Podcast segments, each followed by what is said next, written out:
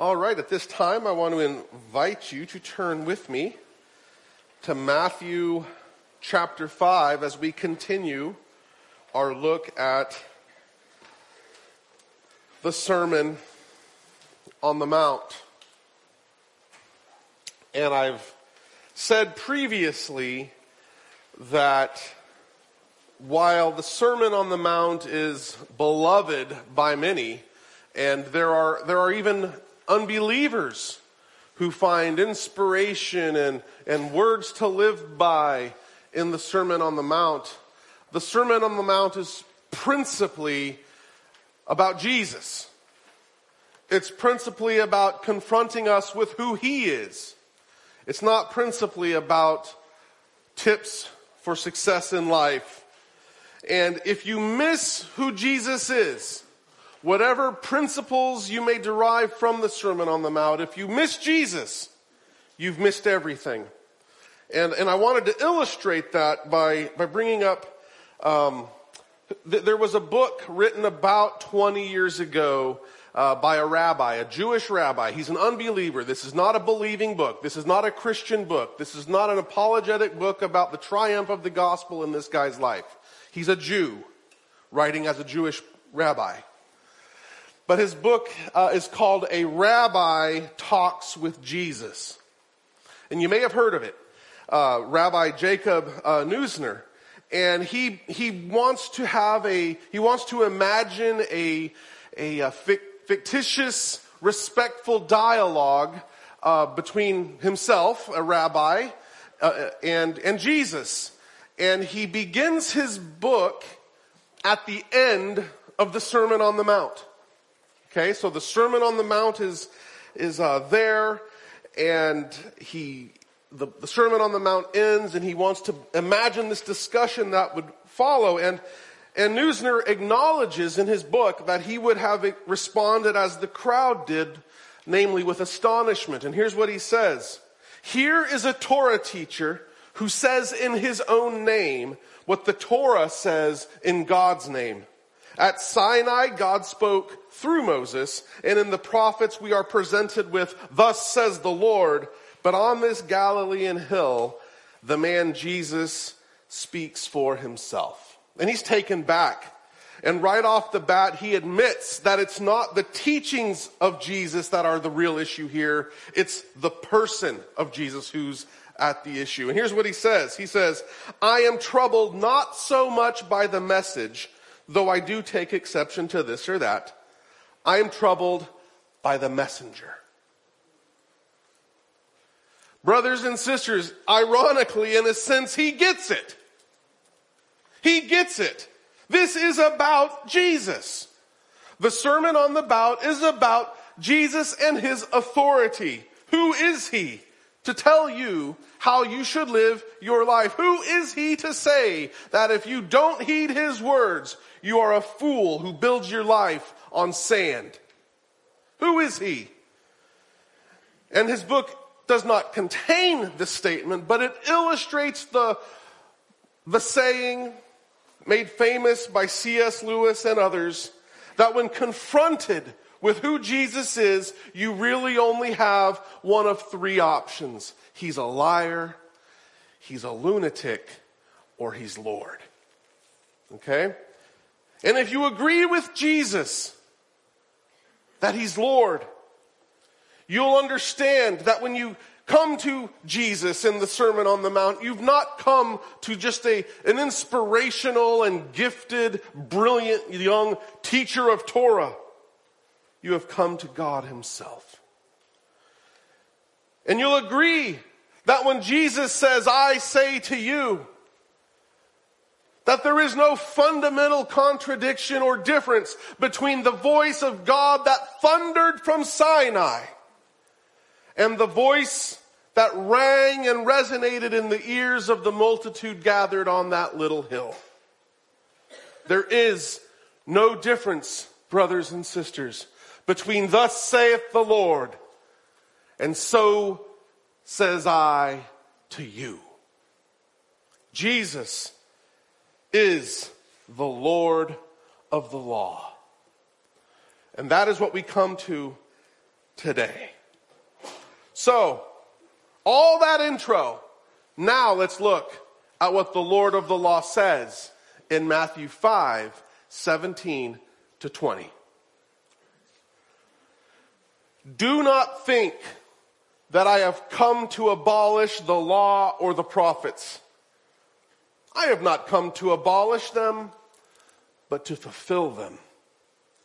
For truly I say to you, until heaven and earth pass away, not an iota, not a dot will pass from the law until all is accomplished. Therefore, whoever relaxes one of the least of these commandments and teaches others to do the same will be called least in the kingdom of heaven.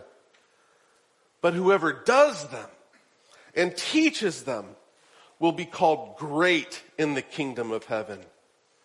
For I tell you, unless your righteousness exceeds that of the scribes and Pharisees, you will never enter the kingdom of heaven. Brothers and sisters, this is the word of the Lord of the law. This is the word of the living God. The grass withers, the flower fades, but the word of the Lord endures forever. Let us pray.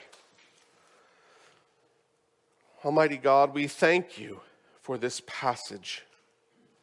Lord, we ask that we would be granted humility as we consider the bold statements of Jesus here grant that we would respond in faithful obedience. For Christ's sake, we ask this. Amen.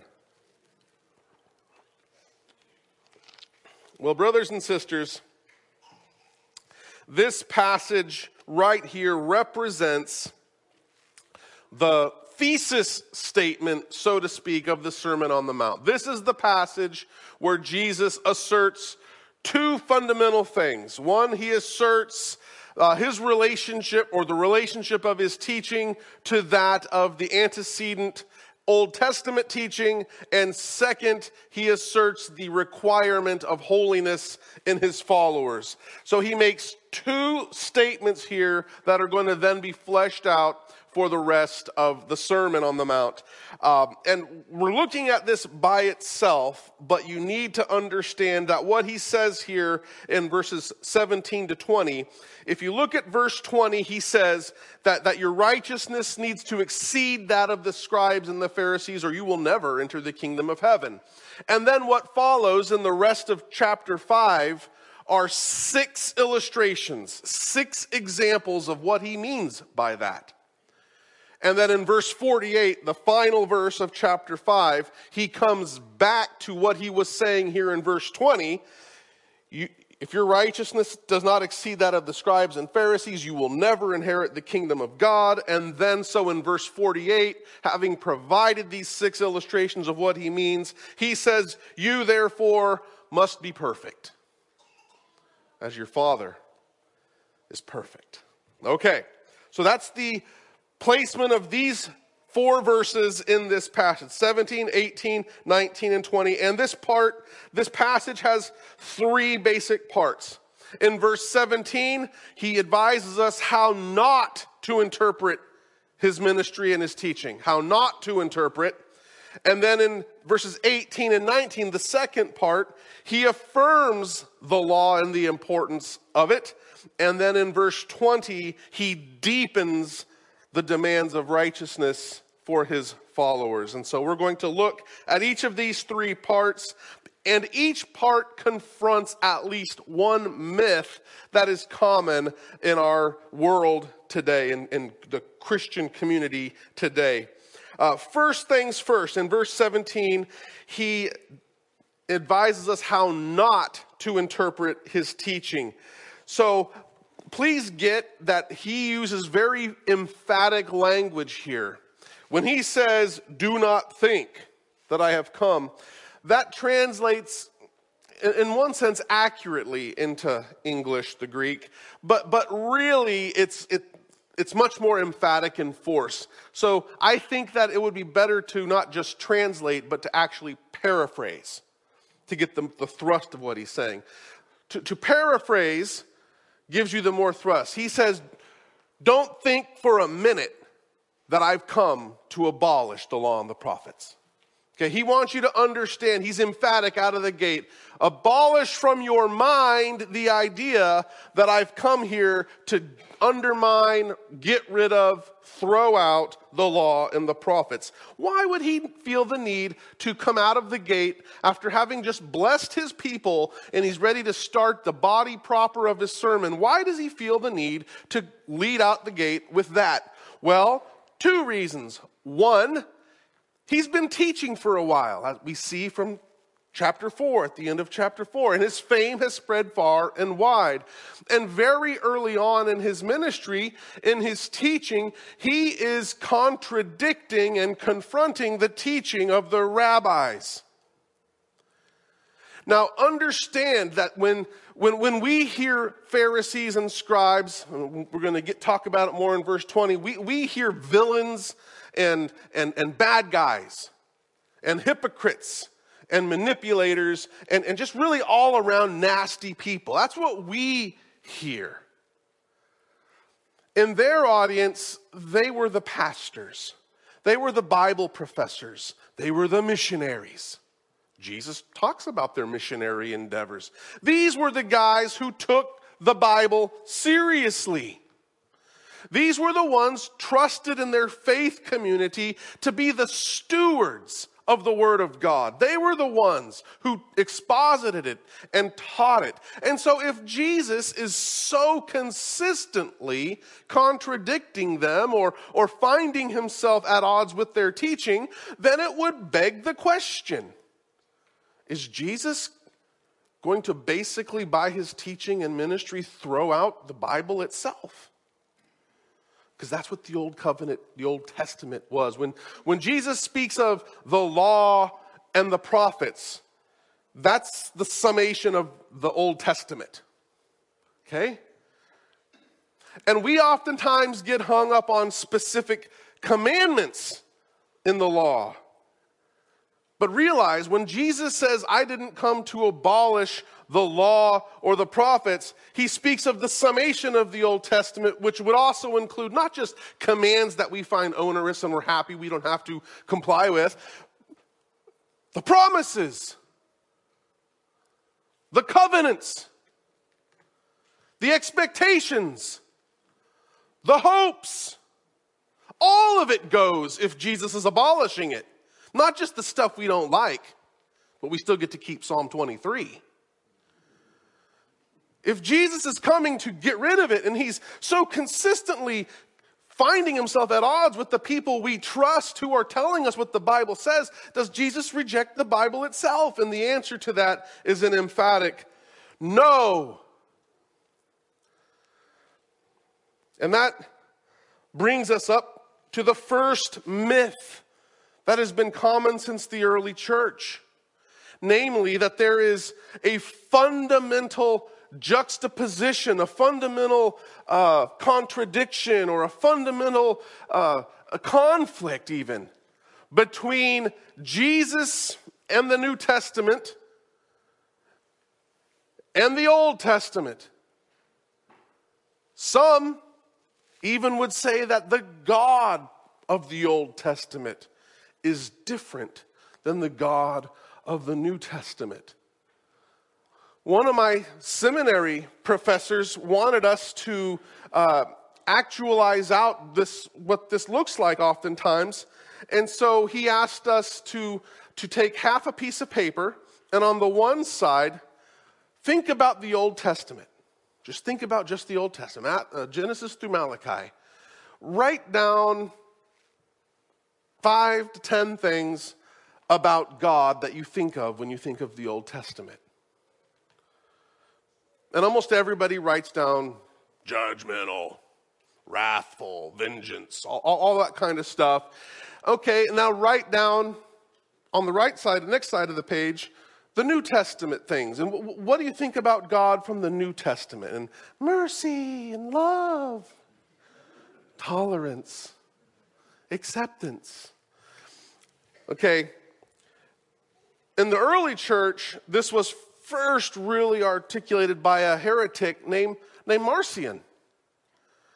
And he, he wanted nothing to do with the Old Testament and Old Testament depictions. So, so he cut out actually portions even of the New Testament that weren't quite up to snuff in his mind, stuff that was pre Pentecost as still being Old Covenant. But it, it continues to this day, this myth that there is a conflict between Jesus and Moses.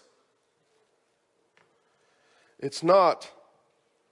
Jesus did not come to abolish the Old Testament. And by abolish, that word is going to be later used in places like Matthew 24. That word is used of the temple, and it's translated there, destroy. So when you wonder, what does it mean to abolish the Old Testament? It means to destroy, to undermine, to get rid of. Okay? Jesus does not come to destroy the Old Testament, to undermine it. Instead, he comes to fulfill it. Now, when you hear Jesus say, I have come to fulfill the law and the prophets. But before we get specifically how does Jesus fulfill, understand right there, pause when Jesus says that I come to fulfill the law and the prophets, what that means is that the law and the prophets needed fulfilled. They had built into them a, a lack, an insufficiency. They weren't the end in themselves. They, they needed Jesus to be whole to be complete. It is, as it were, a nice puzzle. You've spent, you've spent days working on this thousand piece puzzle. Some of you can do that in a few hours, perhaps. Others, it might take you weeks. My family will do that in days. Anyway, it's like one of these puzzles, and you get the puzzle, and it's all, and it's, beautiful, and it's missing a piece. You know how galling that is, right? And it's just so, ugh and you're looking everywhere for it. Jesus is the missing piece to the Old Testament. There's a me centeredness, and only Jesus can say that about the Old Testament. It looks to, it points to, it references, it requires Jesus to be complete. And Jesus says this not just here, but consider John chapter 5, where he's talking to the religious leaders again. And in verse 39 and following of John chapter 5, he says this to the religious leaders You search the scriptures because you think that in them you have eternal life. And it is they that bear witness about me. Yet you refuse to come to me that you may have life. Do not think that I will accuse you before the Father. There is one who will accuse you Moses, on whom you have set your hope. For if you believed Moses, you would believe me, for he wrote of me. That's Jesus in John 5, fleshing out a little bit more about what it means for him to fulfill because it was pointing to, looking forward to. Moses was not writing stuff to stand on its own two feet forever. That Jesus shaped hole in the picture of the Old Testament was needed to be filled, and Jesus comes to fill that hole up, to fill up the lack. So Jesus does not come to abolish, to undermine, to, to get rid of, to destroy the Old Testament. He comes to fill it up, to make it whole, to make the picture complete. But how does he fulfill it? Well, in a number of ways. I mean, scholars can nuance this out, and there's a list of like 30 of them.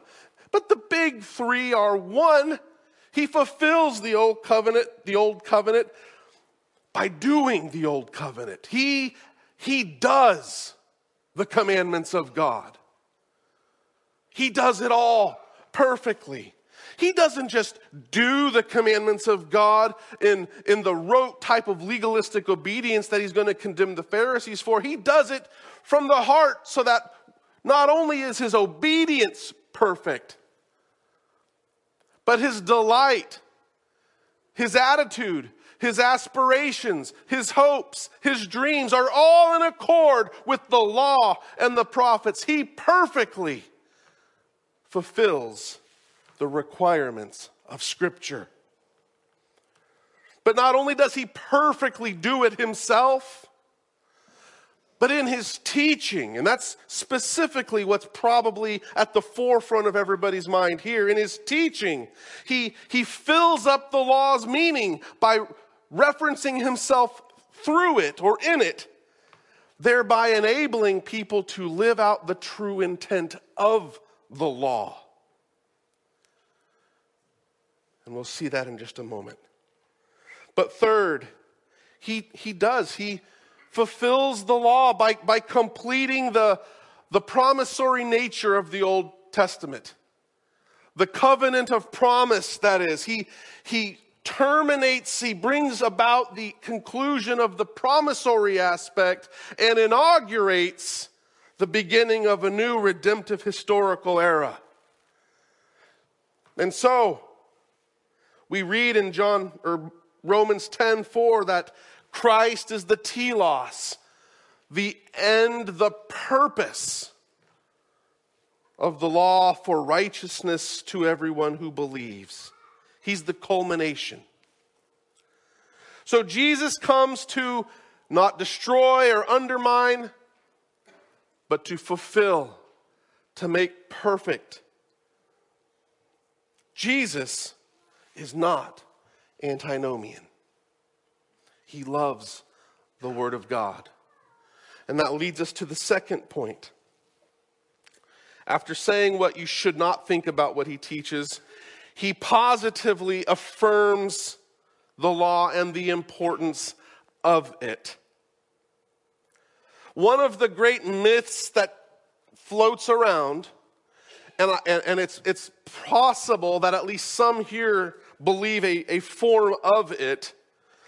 But the myth number two, or the second myth, is that in the New Testament, uh, we find a, a, a lowered standard, a loosened requirement for holiness. Back then, God expected holiness, but nowadays, you can kind of do what you want because, you know, we're free. No. We see in Christ's teaching here. That every jot, every tittle of the law is not only binding, but enduring.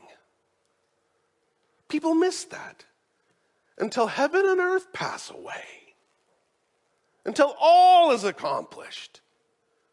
The law abides. And whoever relaxes will be called least. And whoever does it and teaches it will be called great. Now that's a side of Jesus' teaching that we, we Christians, you know, who, who love to absolutize Paul, oftentimes don't like. That Jesus does not lower the bar of holiness. R.C. Sproul used to tell a story about how he would go to these events and this one time he went to this event and he joined this group for prayer and, and these people were praying to their dead ancestors. And he stopped the prayer. What are you people doing?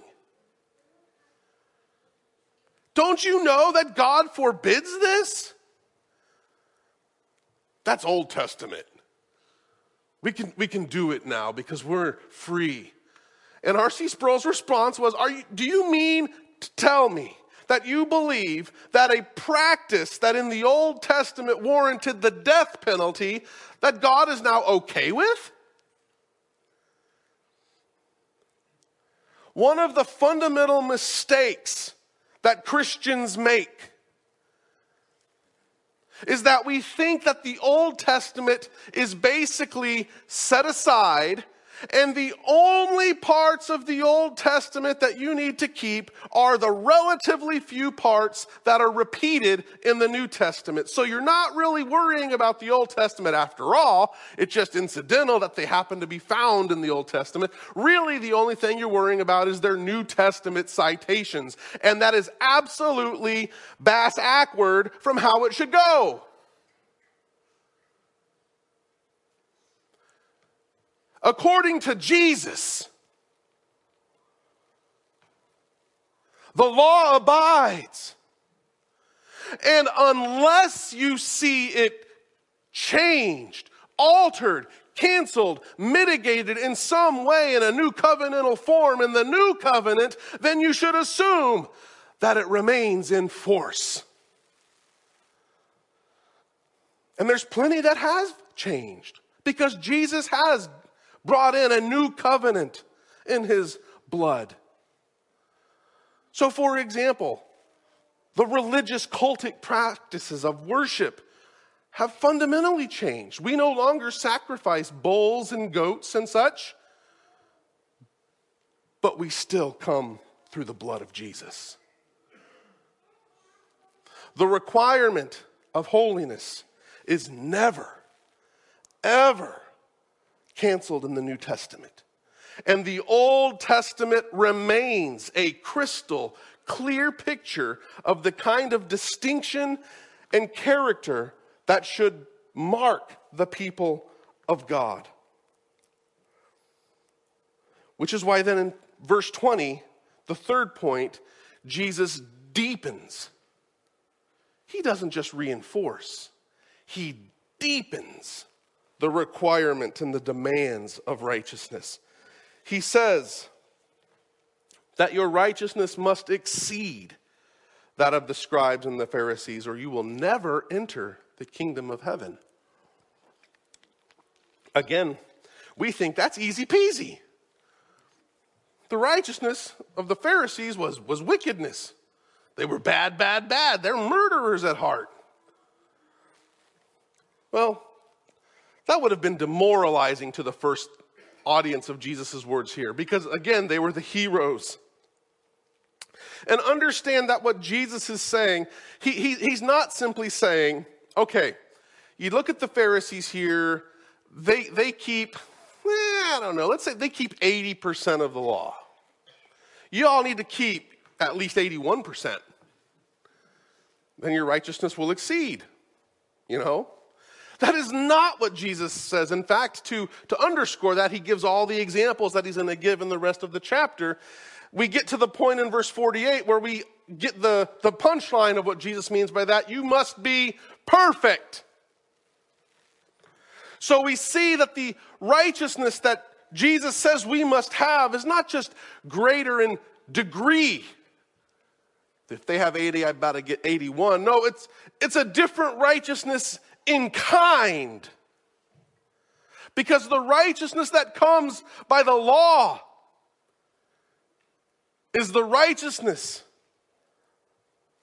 that is only skin deep. Because law can only police actions. Law cannot police the thoughts and intentions of the heart. I've shared this story before. I like sharing it because as I've grown older, it's just so comically ridiculous, but I assure you it was not ridiculous in the moment. The Army requires they give us three meals a day. When I was a young enlisted man, we had a very busy day we ate nothing. Nothing. And that at, at 23:30 hours, that's 11:30 p.m., they brought out our three MREs. Here's your three meals for the day. They, they followed the rules three meals a day. But we all know that that's a pretty cynical, eh, but the law is the law. And we could apply that across a whole host of issues. You see, all the law can say is, as to use an example he's going to use, is do not murder. I haven't killed nobody, so I've kept the law. Check. That's what the Pharisees would say. But Jesus wants you to understand that the righteousness God requires is perfection. And so it's not enough to not simply not kill somebody. You, you can't even harbor the grudge in your heart. You, you, you can't say, you fool.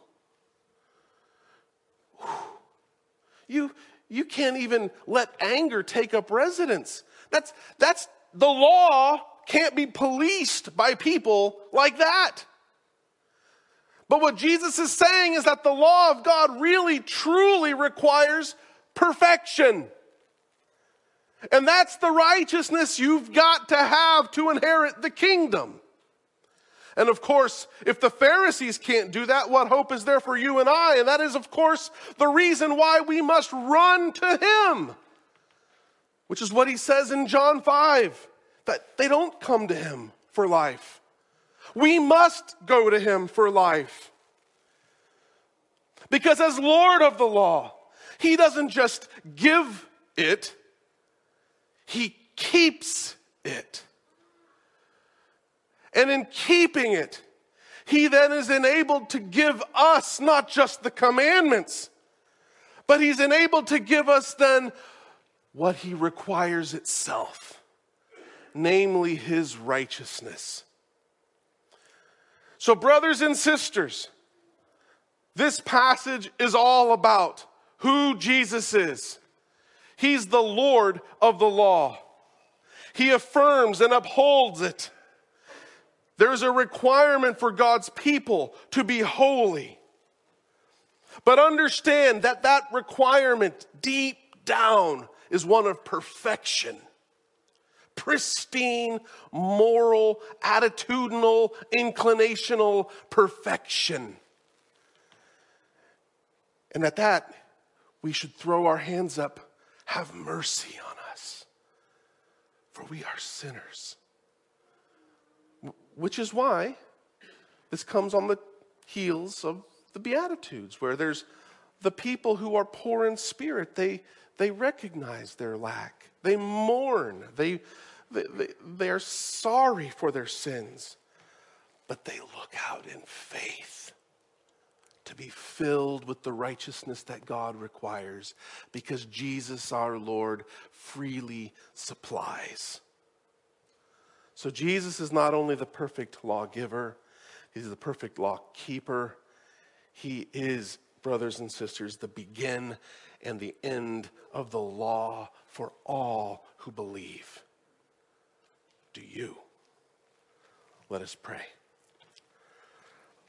Almighty God, we thank you for this passage. We thank you for giving it to us. We thank you, for Jesus, for orienting us rightly. And we ask, Lord, that you would grant faithful hearts, that we would turn to you in repentance, that we would cling to you in faith, that we would walk in obedience, that we would honor your word, that we would celebrate the distinctive holiness that you have called us to as your people, as we are, in fact, salt and light in this world. Grant that we would hear your voice, obey your voice, and run to your voice. In the name of Christ our Lord, we ask this. Amen.